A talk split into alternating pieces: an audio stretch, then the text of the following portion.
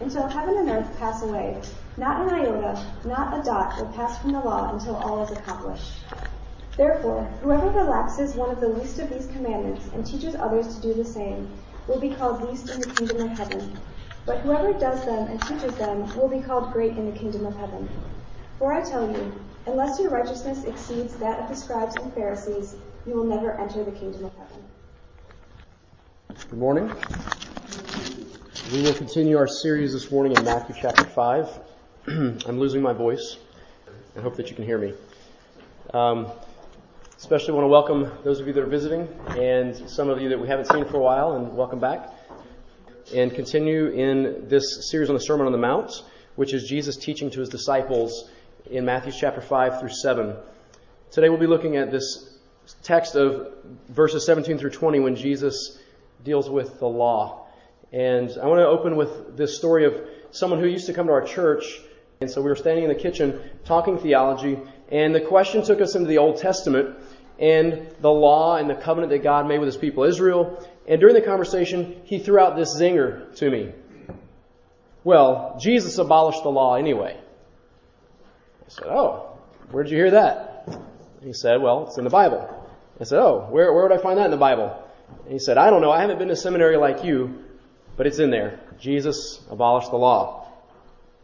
And I said, well, you know, actually in Matthew 5, it says, do not think that I have come to abolish the law or the prophets. I have not come to abolish them, but to, to fulfill them. And he said, oh, don't start getting picky with me. It got a little intense. Actually, there was some cursing going on. Not, not for me, of course. I'm a pastor.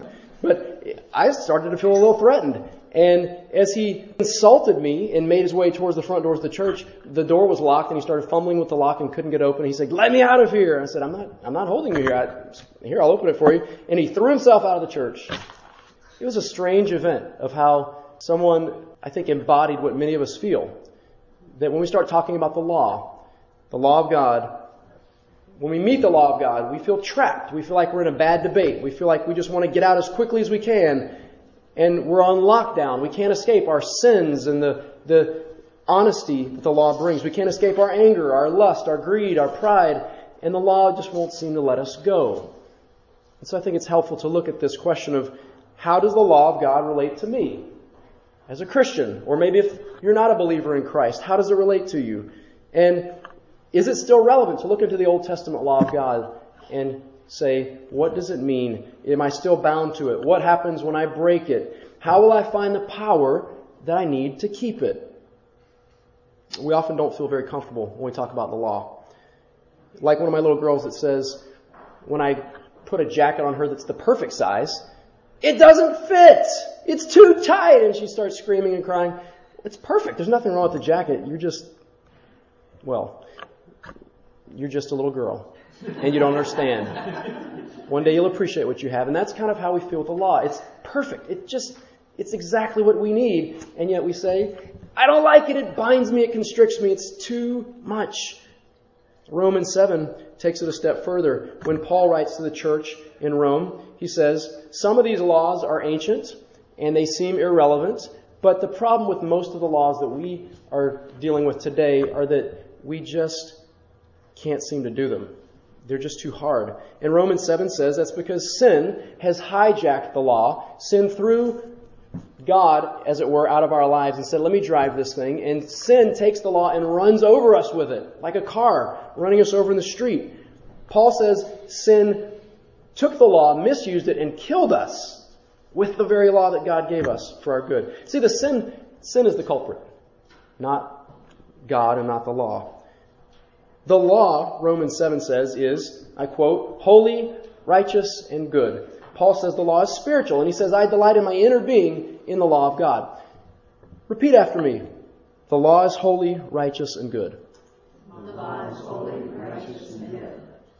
I hope that you'll remember that. We'll say it a few more times, but today we're looking at the law of God, which is good, and Jesus has something to say about this to people like us who are not very holy, who are far from righteous, and who are up to no good most of the time. And even though we want to do good, we can't seem to. So let's look at Jesus' teaching for Matthew 5, verses 17 and 18 first. The first thing that we'll see is that this is an everlasting law. And the question is if Jesus fulfilled this law, do I have to?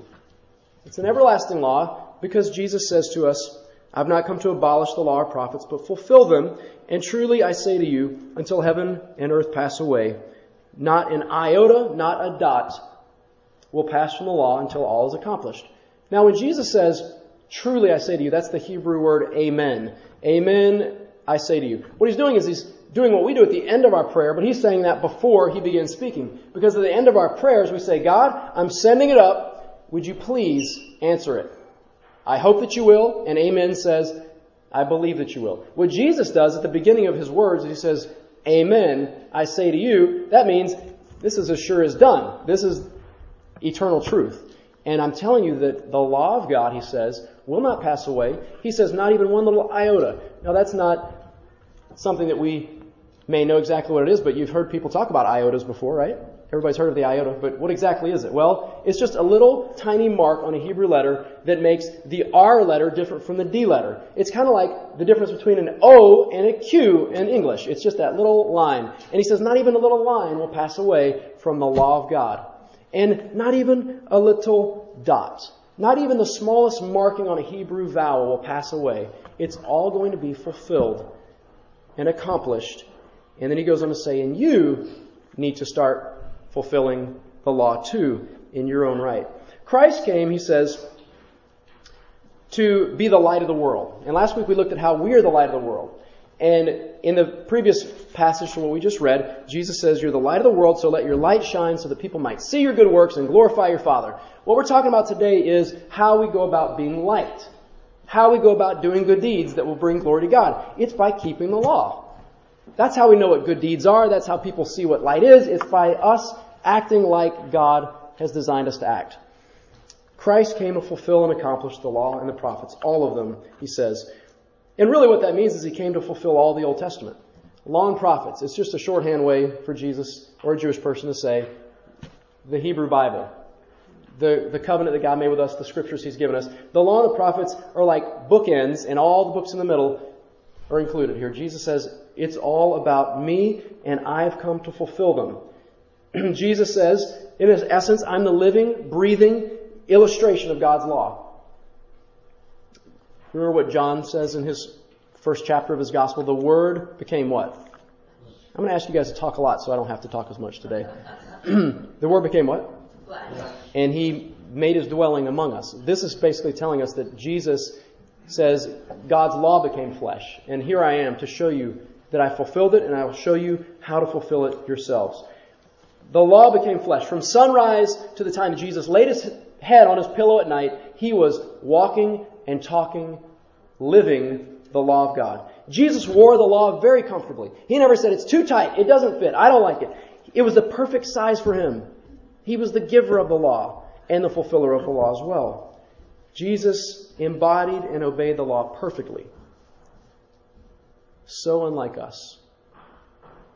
So unlike us. Repeat after me. The law is holy, righteous, and good. The law is holy, righteous, and good. But my friends, we are not. Jesus says, I kept the law, but you, you've disregarded it. You've ignored it. You've broken it. And that's what sin is, breaking the law of God. 1 John 3 says, sin is a transgression of God's law. You can't just say, well, it's forgetting something about God or just making a mistake. It's, it's actually breaking the things God's told you to do or not to do. And if we don't understand the law of God, then we'll really never understand the cross of Christ. The law of God, when we break it, is why Jesus came to die on the cross. If we say we love the cross, we want more of the cross and its true meaning in our lives, but we say, I don't really want to think about the law, I don't want to really read any books on the law, I don't want to read any of the Bible books that talk about law, then you're really not going to understand the depths of God's love for you that He showed you at the cross. Have you ever read a book on the law of God besides the Bible? Have you ever read a book about the laws? There are plenty of them out there.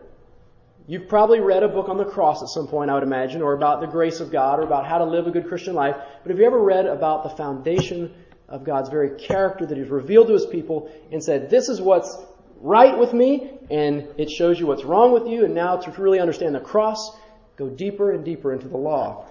And you'll begin to get it more and more. Because on the cross, Jesus, who obeyed God's law perfectly, took all of our penalty for breaking the law of God so free, freely and frequently. It was the penalty of lawbreakers that Jesus bore himself. Imagine how much we owe to God. He's given us everything life, breath, every good thing we have comes from God. And yet, we daily break His law. We daily break His commandments. And we owe Him obedience because we're His creatures. But when we break His commandments, we also owe Him for what we've broken. We owe a debt. And so, imagine if we were driving the speed limit, we're not breaking the law. But as soon as we break the law, we're going to owe something to somebody. If, especially in Chicago, when that flashbulb goes off, oh, you're a goner. I've tried my best to outrun the flashbulb, but it doesn't work. It only goes off more. If you say, I won't pay my property taxes, well, the city of Chicago says you owe us the money. You already owe us something. It's just because you live on this land, you must pay. Now, when you don't pay, guess what? There's a penalty. You pay even more. See, we owe God everything because He's given us everything. But when we say, forget you, I don't want to obey you, He says, then there's a penalty. You'll pay even more. And what Jesus did is He, he did both for us. He obeyed perfectly, and then He paid the penalty that we alone owed. Jesus lived by the law. He died by the law, all for us. So, what does that mean for us? If we enter into the grace of God through Jesus Christ, who, through his law keeping obedience and law satisfying death, are we off the hook then? We say, well, hey, he took care of the law. I'm good. I don't need to think about the law or do it. Well, yes and no. Yes and no. Jesus said, I've come to fulfill the law and the prophets. That means that some laws are no longer necessary for us to fulfill. Eh, but it means that other laws, He has shown us exactly what it looks like to follow that law, and He gives us the power to do it. So let's look now at what are the laws we don't have to fulfill, and what are the laws that we do have to fulfill. And excuse me again, I'm not going through puberty if you're visiting, but my voice is about to leave me. So pray for me as we continue. There are three categories that God gives us of the law in the Bible. The first is the ceremonial. Ceremonial. You know, ceremonies, pageantry, rituals, priests, sacrifices, and temple. That's really how you can sum up the ceremonial law. Now, the book of Hebrews in the New Testament shows us convincingly that Jesus fulfilled the ceremonial laws of the Old Testament. He was the great priest. He was the great temple where God's very presence dwelt, and he was the final sacrifice, substituting his own life for our sins. There's the second category of law, the civil law. The civil law. That means the ways that Jewish people were to live every single day. The way that they wore their hair, the clothes they wore, the food they ate. This is civil law. How you owe money to someone and how you have to pay that money. How you should forgive someone. The daily routine of your life, all regulated, regulated by the Old Testament civil law. Jesus declared to us that Israel was no longer the exclusive place where God's kingdom would dwell, but that all nations and all cultures would now be entering into this great grace of God. And so he says, this civil law that was meant for Israel in that geographical land at that time for those particular people of that ethnicity, it's no longer valid for people of all nations. There's a whole new system in place. And the third category of the law, and you're thinking, well, that was really a quick flyover. And we just skimmed over in one minute, literally, some really, really deep things. The ceremonial law of the Old Testament and the civil law. Don't worry, we'll look at that more in detail next week. We'll spend some time looking at each of those next week. But today we're spending most of our time in this third category of the law, the moral law. This is the one that we're still obligated to keep. You're not supposed to go to a priest anymore besides Jesus. You're not supposed to build a temple and offer sacrifices in it. You don't need to cut your hair a certain way or wear certain clothes to be accepted by God or to be living truly according to the law if you're a Christian. But this third category, pay attention here. This is what God says you're still obligated to do. And it will be for your life and your joy if you do it. The moral law could be summed up simply by saying, think of the Ten Commandments. That's really the summary of the moral law. Or what Jesus said in Matthew, right here in this gospel. There's two ways you could summarize the law. What are they? Talk for me. Love the Lord your God with all your heart, soul, mind, and strength. Love the Lord your God with all your heart. And then what's the second? Love your neighbor. Love your neighbor as yourself. You've heard that before, and that's the summary. It's the Ten Commandments summed up. The first four commandments are about loving God. The, the next six commandments are about loving your neighbor. Now, let me see. Ben, can you name the Ten Commandments for me in order? No, just kidding. He can. That's good. Can anybody in here truly say, I can name every one of the Ten Commandments right now? In order. I'm sure some of you can. Thank you. I'm glad you can. Some of you would struggle with that. I'm not going to put you on the spot. But what I think is a, a little bit funny is when I meet people who say, I am a good person. I keep God's law. I do what God wants me to do. And I say, well, what does He want you to do? Well, you know, don't murder. Check that one off. Well, way to go. Pin a medal on your chest. Pat you on the back because you didn't murder anybody. Good job. Anything else that you think he might possibly want you to do besides not murder everybody? Well, something about like, I don't know, not sabbacating or something. That's like, that's the Sabbath, not sabbacating. I don't know what, what you're talking about. Adulterizing? I'm not sure what that exactly means, but adultery, yes. They'll get two or three and then they get stuck. And the question is, how do you really believe that you're doing what God wants you to, that you're on good terms with God if you don't even know what He wants you to do?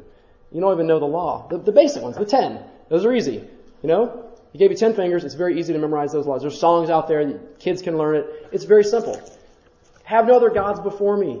You know? Don't make idols of me. Don't take my name in vain. Worship me on the Sabbath and rest. He says, honor your father and mother. Don't murder people. Don't commit adultery. Don't steal. Don't lie. And don't covet. See how easy it is? You can learn those. Can you do them? That's a little harder. It's a little harder. Jesus, though, says, I have come to fulfill the law, not to abolish it. Jesus is the personal face of the Ten Commandments, which were written in stone. He is the flesh and blood embodiment of God's law. How is that? Well, just take a couple, for example. Have no other gods before me. Jesus says, easy. I'm the Son of God. Check that one off. Do not make any false images of God. Hebrews 1 says Jesus is the exact representation, the very image of God's being. Okay, Jesus fulfilled that one. How about remember the Sabbath day? It's for worship and rest. Jesus says to people that worship Him, yes, that's right, I am Lord. And He says, come to me and I will give you rest. Do not murder. Jesus says, I am the resurrection and the life. Whoever believes in me will never die. Jesus embodies every one of the moral laws of God for us. We can't keep these but he does it for us. But the law still has something to say to us. In actuality, Matthew chapter 5 verses 21 and following, the rest of the Sermon on the Mount is Jesus just taking the law of God, chopping it up for us, expounding it, saying, here, this is how you obey it. This is what it really means. I'm validating it and I'm driving it deeper into your understanding and into your heart. This is the law of God, he says. I fulfilled it and now I want you to do it, this moral law. Paul said in, in the letter to Timothy, 1 Timothy chapter 1, verses 8 through 11, he says, The law is good if one uses it lawfully. So you can use it lawfully, or you can use it unlawfully. The law is good in accordance with the gospel of the glory of the blessed God. See, there's no, no tension here, no contradiction between law and gospel. Law and grace. It's one package. God gave both. He's the author of the law and He's the author of grace for lawbreakers to still have a relationship with Him. Paul says the law is good. It's in accordance with the gospel of God's glorious grace, His blessedness that He offers to anyone who would come to Him. And what Paul does in 1 Timothy 1, between verses 8 and 10, there's a sandwich there that tells us all the Ten Commandments. If you go to 1 Timothy chapter 1 verses 8 through 10, you won't actually see them listed exactly as it's written in the Old Testament in Deuteronomy uh, chapter 5 or in Exodus chapter 20, but you'll see 10 lists that correspond roughly in a paraphrase to the 10 commandments. Paul's saying this is good stuff and you should do it. You should keep it. And you should do it lawfully, not unlawfully. We'll get to that in a second. Repeat after me. The law is holy, righteous, and good. The law is holy, righteous, and good. The law is like a mirror. Mirrors can be useful. It's okay. Some of you have mirrors on your smartphones. I just saw that the other day for the first time. It was pretty amazing. Somebody was like staring at his smartphone. I was like, "What are you doing?" He's like, "I'm I'm checking my teeth. You know, I'm checking my eyebrows." He said it's kind of cool. You can sit on the bus and they can like look at people behind you, and they think you're looking at your phone, but you're actually looking at them. It's amazing. Mirrors are pretty wonderful things. What do we use mirrors for? To find out what's wrong with us, right? So that we can fix it. And that's why God gave us the law. This is a mirror. Here it is. First, Hold it upward so that it reflects my character. You see how I am when you look at the law. It's a reflection of God's character. I'm good. I'm a life giving God. I don't lie. I want you to tell the truth too. I want you not to murder people. See, God is reflected in the law. Then he says, turn it to yourself. Not so good anymore. It's still a reflection, but now the reflection you see is someone that fails to do the law, that falls short of the law. But that's okay because he wants you to turn the law back to its proper end, which is Jesus Christ. He says, Let the law lead you back to me so that I can fix you up, so that I can redeem you, help you, heal you, forgive you. Jesus has given us the law of God. He's fulfilled the law of God for us so that when we see how we fall short and we see His utter perfection, we will run back to Him. In the letter to the Galatians, Paul says, the law is like a schoolmaster. You know, schoolmasters who grab little kids by the ear and like drag them down the sidewalk and say, get back into school. You can't skip class today. Or, you know, they hit you with a ruler and say, wake up. It's time to learn your, your homework. This is what the law is. It's a schoolmaster. Jesus has given us the law of God. And it leads us back to Him. Second point here of the sermon. Verse 20. I'm skipping verse 19 for now. We'll get back to it. Verse 20, Jesus says, I tell you, unless your righteousness exceeds that of the scribes and Pharisees, you will never enter the kingdom of heaven. This is uh, concerning to me. What does Jesus mean? Are you concerned as well? Unless your righteousness exceeds the scribes and Pharisees, you'll never enter the kingdom of heaven. Not going to happen. So we got to get a few things straight. First, who are the scribes and Pharisees, and can I outdo them? Because if I can't be as good as them, then I'm a goner. Okay? Or, secondly, what does it mean once I get to know them that I have to exceed their level of righteousness that they set? Well, who are the, the scribes and Pharisees? Let's look at that. Pharisees and scribes were the religious leaders of the day. Pharisees were experts in taking the laws and embellishing them, making more laws out of them, and actually doing them. They really were like the morality police. They went around trying to keep themselves in check and trying to keep everybody else in check. They had a big job to do. And they were not just the police, they were the judge and the jury as well. Ah, I caught you in a sin. Now you're going to pay the price. Now I'm going to judge you. Sorry that I pointed at you, Soren. I wasn't really thinking about you in particular. But this is what they did. They went around exegeting the law, bringing out the meaning of the law for what they thought it was. Experts doing that, but they were really, really bad in their relationships with other people. See, what happened is they got too concerned about the law at the expense of caring for people. They were so worried about the law that they forgot to care about the people that the law was meant for. I'm not saying you can't meditate too much on the law. You, you should take the law seriously. But what I'm saying is they, they worried too much about what other people thought in their law keeping that they harmed the very people the law was intended to help. The Pharisees, that's who they were. The scribes, they were the ones that wrote out the law. They copied the law of God. They, they copied it over and over. They studied it. They were like lawyers who knew it inside and out. They were meticulous and careful in copying the law and in trying to live it. And the scribes and Pharisees traditionally counted 613 laws in the Bible. 246 positive commandments. Thou shalt do this. 365 negative prohibitions. Do not do this. Thou shalt not. So one for every day of the year, they said, one thing you shouldn't do for every day of the year. 613 total. And the Pharisees were respected because some of them, like the Apostle Paul, could say things like, I've kept the whole law. I figured out a way to do it. I keep every one of them. Down to that last jot and tittle.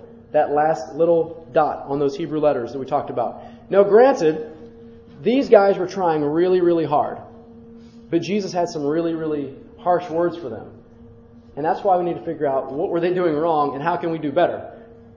Matthew chapter 23. If you flip there with me, we're going to spend a few minutes in Matthew chapter 23 looking at the Pharisees and scribes rap sheet. I know some of you haven't been locked up before, you haven't even been arrested, so I'll just tell you what that means.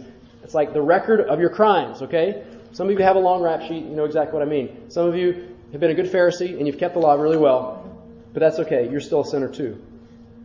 This is the unuseful, I mean, the unlawful use of the law. Jesus explains to us now, here's what not to do before the law of God. This is what the Pharisees and scribes did. Let's start in verse 2. Jesus says the scribes and Pharisees sit on Moses' seat. That means they're so important. They're in the seat of authority. They're the teachers of the law. Verse 3, they practice and observe. Oh, so practice and observe whatever they tell you. See, they're, they're telling you good things, but he says, not what they do. Don't do what they do. For they preach, but they do not practice. Or as we would often say, what? They don't practice what they preach. And that's usually what we call a hypocrite. That's not exactly what Jesus calls a hypocrite. We'll see that in a minute. But he says, hey, listen to them. They're teaching you the law, but don't do what they're doing. Verse 4. What are they doing? They're tying up heavy burdens, hard to bear, and they're laying them on people's shoulders. But they themselves are not willing to move them with their finger. They won't even lift a finger to help you do the very things they're loading on you saying, do this, do that, here's the rules, here's the regulations, and I'm not, I'm just going to sit back and watch. And I'm going to laugh when you don't get it right. And I'm going to make fun of you. I'm going to judge you. I'm going to gossip about you. I'm going to feel better about myself when I see how much you're struggling to do the things that I have told you to do. And yet I'm not willing to help one bit. I've seen this in churches. I've seen this in our own church in some ways. It's easier to see it in other churches. That's the good Pharisee in me. It's easier to find fault with other churches. I think our church is pretty great. It's got its faults and its problems, and most of those come because of you. But I think our church is pretty great overall. And so when I look at other churches, I see things like people come into the doors of the church. Sometimes they join our church. Sometimes they just pass through and tell me stories of other churches. And they say things like, I gave everything to that church. I joined. I paid tithes. I did this. I did that. And when I went to ask them for help when my electricity was shut off, or I ran out of food, or I was living literally in my car because I didn't have a house. You know what they said to me? They said, sorry, did you do this? Take the membership class. Yes, I did that. Did you do this? Sign up for the financial readiness class. Yes, I did that. Okay. Did you go through our counseling program? No, not yet. Well, that's what you need to do. It's six weeks long. Come back to us in six weeks, and then we'll talk about giving you a small loan. In six weeks, I've been evicted. I'm living on the streets.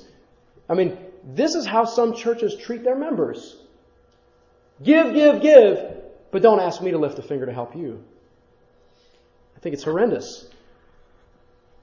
People in our own church say things like, this church needs a change. We need to change this. We need to change that. We need to change the pastor, his tie, his shirt, whatever it is. His preacher, his sermons are too long. All this. Okay, well, what are you going to do about it? Do you want to come preach? Do you want to set up the chairs? Do you want to make the lunch? Do you want to, you know, do children's church? Are you willing to help? The Pharisee says, do this, do that. Nothing's right, nothing's good. But it's all your fault. I'm not willing to help. I hope that we're not creating burdens for people like the Pharisees. I hope that rather we'll take Jesus' commandment when he said, Come to me and find rest, because my law and my commandment is light and easy, and it will unburden you, it will free you and liberate you. That's how we should be treating each other. Am I teaching you the law, and are we speaking about the law of God in such a way that we help to free one another for true life and for true service? Let's skip down to verse 13 in Matthew chapter 23. Jesus continues to say, Woe to you, that means watch out, you scribes and Pharisees, hypocrites! There's where he calls them a hypocrite. For you shut the door of the kingdom of heaven in people's faces.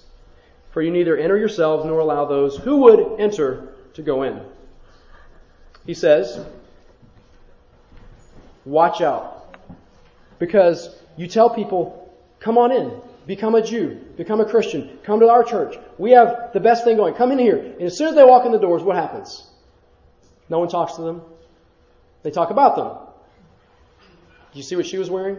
Did you hear what he said? Bad theology, bad smell, bad personality, don't like to be around them. Come on in, come on in. And we, we say, come on in, and we shut the door as soon as they come and say, we really don't want to be a part of your life. Is that your tendency? Is that our tendency? I've seen that in many churches. We say, oh, all are welcome here. Saved by grace. God will welcome all and save all if you just simply come to Him. He's, he's so loving. And then we start saying, but you have to do this, and you have to do that, and you have to do this, or else I'm not going to really want to hang out with you. I'm not going to be your friend. I'm not going to forgive you. I'm not going to show you love. I'm not going to give you a place right next to me at the table. We say all these things, and then we shut the door on people so quickly. Jesus is saying, don't do that. Don't be a Pharisee. Open the door wide. Don't burden people. Honor them. Love them. He says in verse 23, There's another problem. Woe to you, scribes and Pharisees, hypocrites! For you tithe. Well, tithing is giving 10%. We usually think about money, but what they were giving was they were tithing mint. So they were giving like one out of ten tic tacs, you know. Here, here's a tic tac for you, God, and here's nine for me. Here's a, here's a bag of Lipton tea for the church kitchen, and I'll keep the other nine. I've done my job. I'm off the hook. I'm giving you a little dill, you know, a little seasoning, a little salt and pepper. You know, take a little packet of salt and pepper from McDonald's breakfast that you had. You bring a couple, drop it in the church basket over there so we can have salt and pepper for lunch. You say, I'm off. I've done my duty. I've done all these little things. I've thought of every little way that I can please God. I give my 10% regularly. I read my Bible. I memorize scripture. I do this. I do that. And then he says, but what about the weightier matters of the law? What about the heavy things? Not the little things. You know, don't worry about the little things. That's fine. If you want to do the little things, great. But just don't forget the weightier matters, the heavier matters. Justice, mercy, faithfulness. That's heavy. Are you living a just life? Are you living a life that says, you know what, God? I will share freely, mercifully, humbly with the people around me. You've been so generous to me. I'm not just going to give you a little sprinkle of salt or pepper or mint or dill. I'm going to give you, through giving to other people, I'm going to give you all that I have. I'm going to share profusely, generously my life with the needy, the poor, the lonely, the hurting. He says, these are the things that you should not have neglected. Mercy, faithfulness. Are you saying, you know what? I look really good on the outside. People see me doing these little things, these little religious things, but they see me living a faithful life. Faithfulness, he says. Regularly walking in the ways of God. I mean, I don't have to tell you all the details of what it means to be a faithful person. You know, how you use your body, how you use your money, how you use your time. God says you're a steward. Start getting the weight of this. And don't be a Pharisee and think you've got it covered just because you did something on the outside, externally.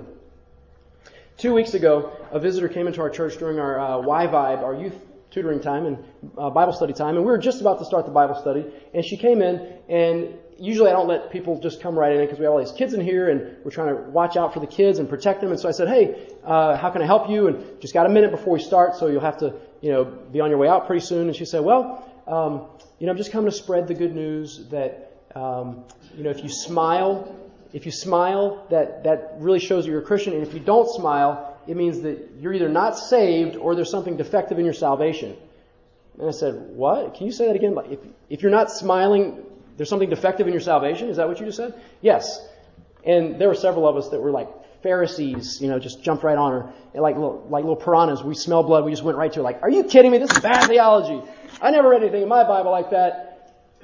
Okay, let me test you on this. All right? We've got Jeremy and his wife who are down in Birmingham because their three-year-old little nephew just died this week. Are you telling me that if he's not smiling right now, his salvation is defective? Is that what you're telling me? She said, well, yes, actually, that, that's true. Are you kidding me? Are you telling me that Martel, whose three-month-old little cousin just died of a heart attack last week, if his mother's not smiling while she holds her dead child, that there's something defective in her salvation? Are you telling me that? Yes, I mean, I'm not saying she has to smile immediately, but the smile will come. It will. If you give her a big hug and say, Jesus loves you, the smile will come. You Pharisee, get out of this church. I don't want to hear that. I don't want to hear that. That's wrong. That's Pharisaical. Is that okay if I say she's a Pharisee? Get out of our church. Is that okay? Would you support me in that In running her out and saying, that is not welcome here? We don't treat people like that. Our superficial Christianity no, no, it's deeper, it's weightier. It's about mercy to hurting people, justice, doing what's right, being faithful, not just doing what looks good on the outside. Okay. Back to the text. Here we go. Verse 24. He says, You're blind guides. You're, you Pharisees are blind guides. Straining out a gnat, you know, little zzz. Oh, I found a gnat in the food. I'm going to take that out. But then I'm going to slip a camel in there, and you're going to have to swallow that whole.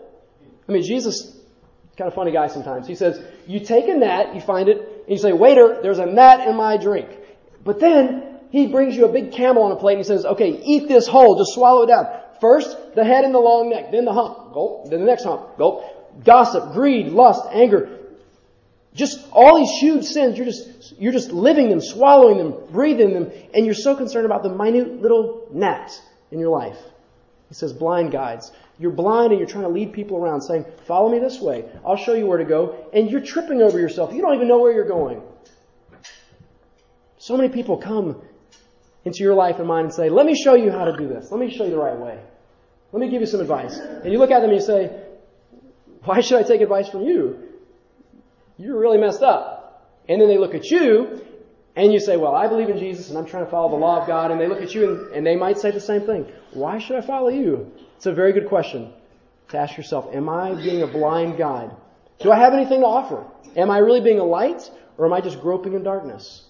Some of you are afraid and just not sharing the gospel with people. You're just saying, I just don't want to be a light because I just don't feel very bright. I feel flickering and dim and weak. Okay, come back to the law of God. Come back to the face of Jesus Christ who fully embodies it. Come back and He'll take you, He'll show you how to live a faithful life so that you'll be excited again and full of joy. Then there's verses 25 through 28. Here's where he really starts going off on the hypocrites. Woe to you, scribes and Pharisees, hypocrites! Now this is what a hypocrite really means. He's going to tell us right now. You clean the outside of the cup and the plate, but inside they're full of greed and self-indulgence. So he's saying, you look really good on the outside, squeaky clean, inside, disgusting. Can't even talk about it. Too shameful. What would they think if you told what you really were thinking and what you really have done? Verse 26, you blind Pharisee, first clean the inside of the cup and the plate, that the outside may be clean also. Verse 27, woe to you scribes and Pharisees, hypocrites, for you are like whitewashed tombs, which outwardly appear beautiful, but within full of dead people's bones and all uncleanness. It says, outwardly you appear righteous to others, but within you're full of hypocrisy and lawlessness. Here's what a hypocrite is. If someone calls you a hypocrite, nine times out of ten you can correct them and say, nah, I'm not a hypocrite, because that's not what Jesus meant. You can say, no, no, hypocrite is not when you don't practice what you preach. I mean, nobody practices what they preach. All of us are hypocrites. Like, you all have standards, you all know what's right and wrong, and nobody actually keeps their own standards. But here's what a hypocrite is. When you try to look so good on the outside, knowing what's really going on, the inside. Big smile, big smile, all the right religious words, and yet on the inside, just so messed up. He says, just be honest. I'd much rather see a messed up person come and just say, I messed up, please help, than to pretend that you're someone you're not. Being a hypocrite is doing good things to be seen by other people. Now, I'm not much into acronyms or like cheesy acronyms, but here's a cheesy acronym for you. It was like a revelation yesterday. I figured I have to use it. Jesus says these people do their good works to be seen by men. They're TBS Christians. TBS Christians. To be seen Christians. Don't be a TBS Christian. Be a CNN Christian, okay? CNN, what's that mean? Well, one thing it could mean is Christ, not nobody else. Christ, not nobody else. Bad English grammar, right? That's okay.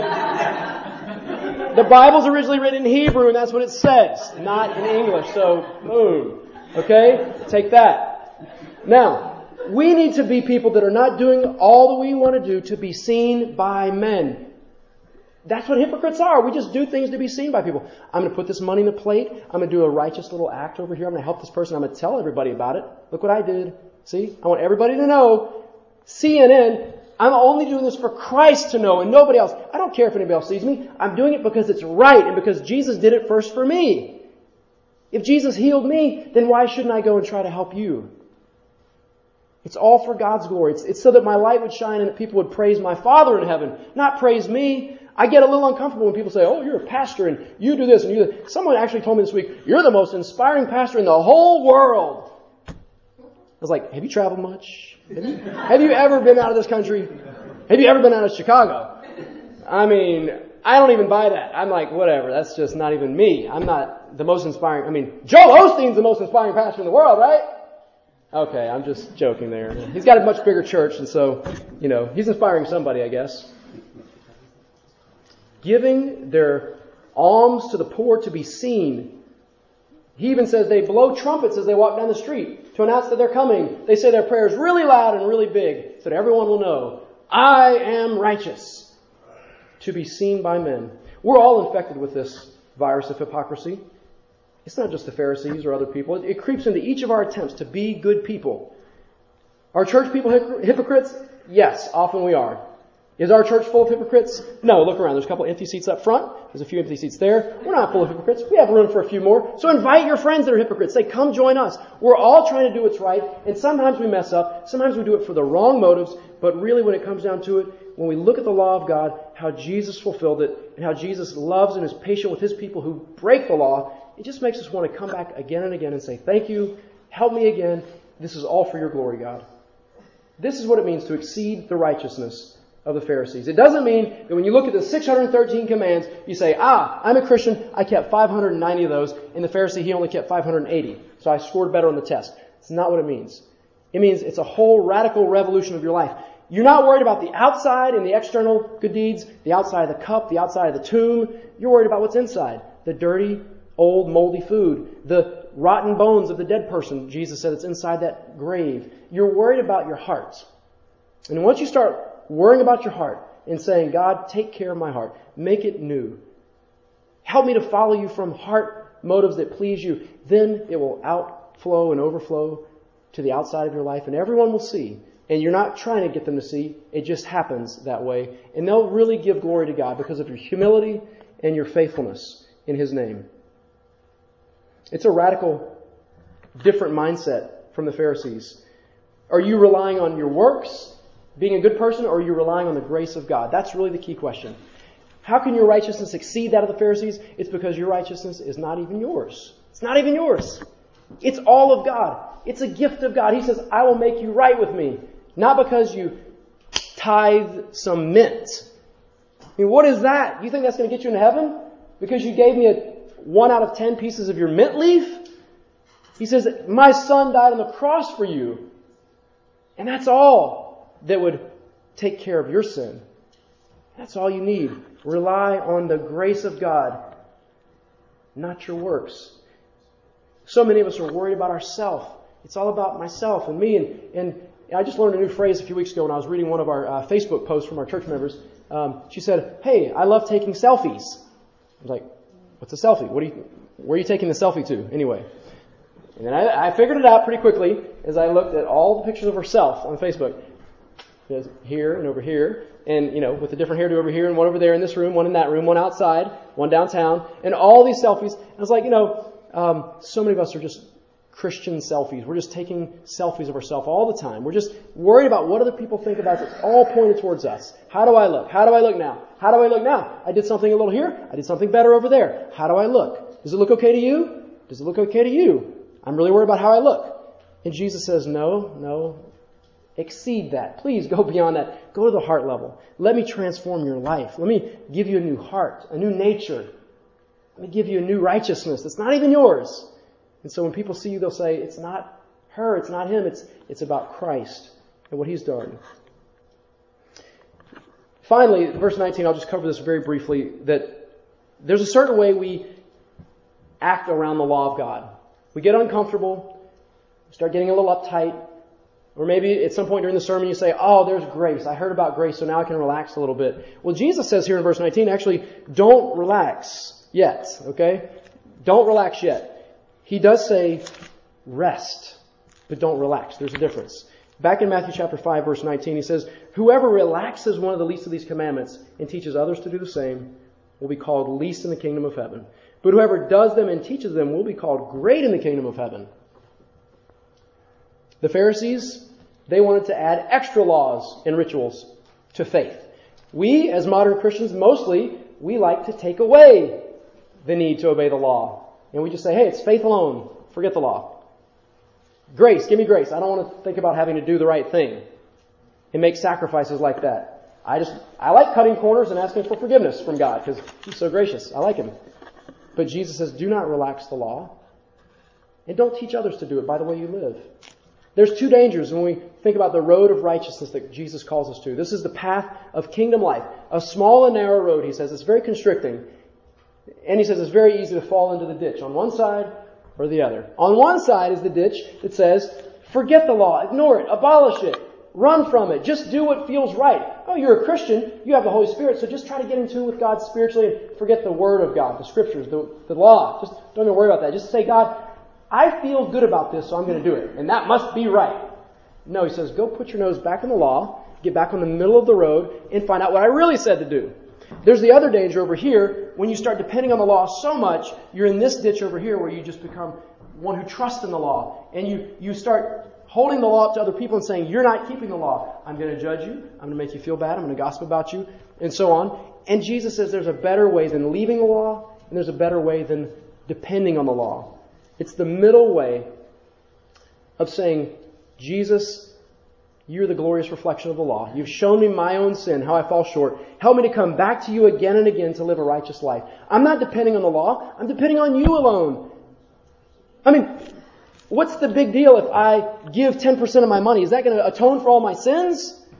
Jesus, you alone could do that. Paul says in Galatians, if we could keep the law and find righteousness, then Christ died for nothing. The question, brothers and sisters, is did Christ die for something or not? Did he die on the cross for no good reason? Did he just do it for nothing? Or did he do it because that was the only absolute essential way? Nothing else would do. No law keeping. I don't care how good you are. You've been so screwed up in the past, it doesn't matter. You can be a perfect person from this point forward. Too late. There's only one way that will make you right. The way of the cross of Christ. And in this you can truly rest. You're not relaxing the law. You're not forgetting about it. But you're truly resting in the righteousness that Jesus alone gives you. Take the law seriously. I'm not saying be serious all the time. Have I been serious this whole time? No. But I'm serious about the law of God that we must deal with it. We must face it. We must rally behind the only one who truly kept it and paid the penalty for it, Jesus Christ. And then we must say, I can do this. I can do this through the help of God, through the power of a, a new life that He's given me. He's transforming my nature. I'm not asking you to enjoy the law of God and do everything that He says if you're just a, a normal person who's never encountered Jesus before. That would be impossible. That would be ridiculous. How would you even want to keep the law? What, what things in here actually do non-Christians like to talk about and highlight? Most of the time they're trying to shred it apart and say, this is ridiculous, all these Old Testament laws, they're invalid, they're unnecessary, they're out of date, different culture, different time.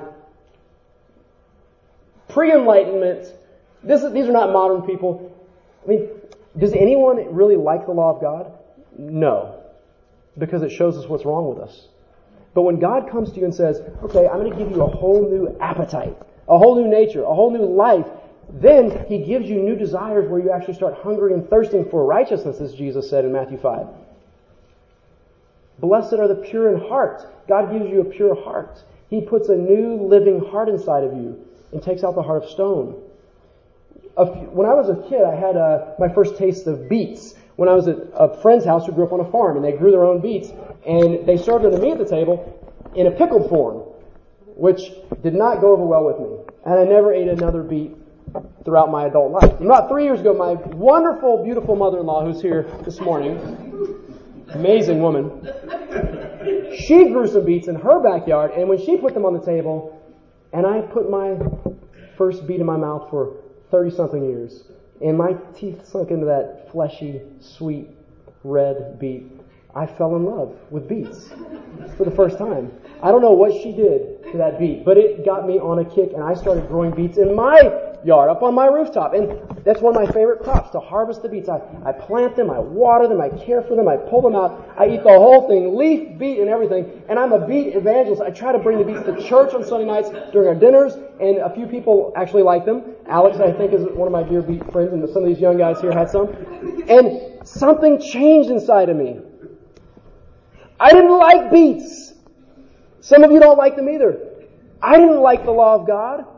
I didn't want to preach about, I didn't want to be a preacher. I didn't want to do this, but God changed me. He's changing you. He's giving you new desires, new tastes for the things that you thought were no good. And He's saying, no, no, they're just, they're wonderful. Let me help you see how wonderful they are. And so Jesus says, if you love me, in John chapter 14, you will obey my commands. If you love me, you'll obey my commands. but I don't naturally love Jesus. That's, that's okay. He's got a plan. He says, I will love you first. I will fulfill the law first. And then I'll ask you to love me and fulfill my commandments. I've got a plan. He says, I've got power. I can change you. I can make this work. He says, I'll give you that new heart. I'll give you a new delight for me, and I will delight to see my children doing what is right, what is just, what is merciful, what is good and faithful. Brothers and sisters, I'm dead serious about the law today. I'm dead serious about the law of God. I want you to be serious about it. Not to be relaxed about it, but to, to rely and trust and rest in the life giving grace of God. Dead serious about the law, but so thankful that Jesus Christ has come and died for us, paying the penalty of the law on our behalf. And so when we hear the thunder of the law breaking over our heads, booming in our hearts, it would terrify us unless Christ wouldn't come and just transpose that into a higher key and say, I'm going to show you the beautiful symphony of my salvation. I'm going to take the law itself, the thing you fear, the thing you don't love, and I'm going to make that part of your life. Part of my love song to you. Part of my song of salvation. I'll close with this quote from John Bunyan, the old Puritan that wrote The Pilgrim's Progress, one of the most widely read books of all time. John Bunyan looked at the law and he saw how far short he fell of it. He looked at the grace of God, how beautiful and lovely it was. And this is what he said Run, John, run, the law demands, but gives me neither feet nor hands. Better news the gospel brings. It bids me fly and gives me wings. The law can't change you, but God can. And He will give you feet and hands and wings to keep His commandments today. Amen? Amen. Amen. Let's pray. Father, we thank you for your word, even for your law. We thank you most of all for Jesus, who came and showed us the perfect revelation of the law, who took lawbreakers like us and still lovingly paid for our penalty by dying for us. And now by raising up again, He's given us the hope of new life, new power. Thank you for your Holy Spirit, which makes us new people who might actually love to keep your commandments. Thank you, Jesus, for fulfilling your law. And thank you for what you're doing to help us day after day to fulfill it as well. We ask this in your name, Jesus Christ. Amen.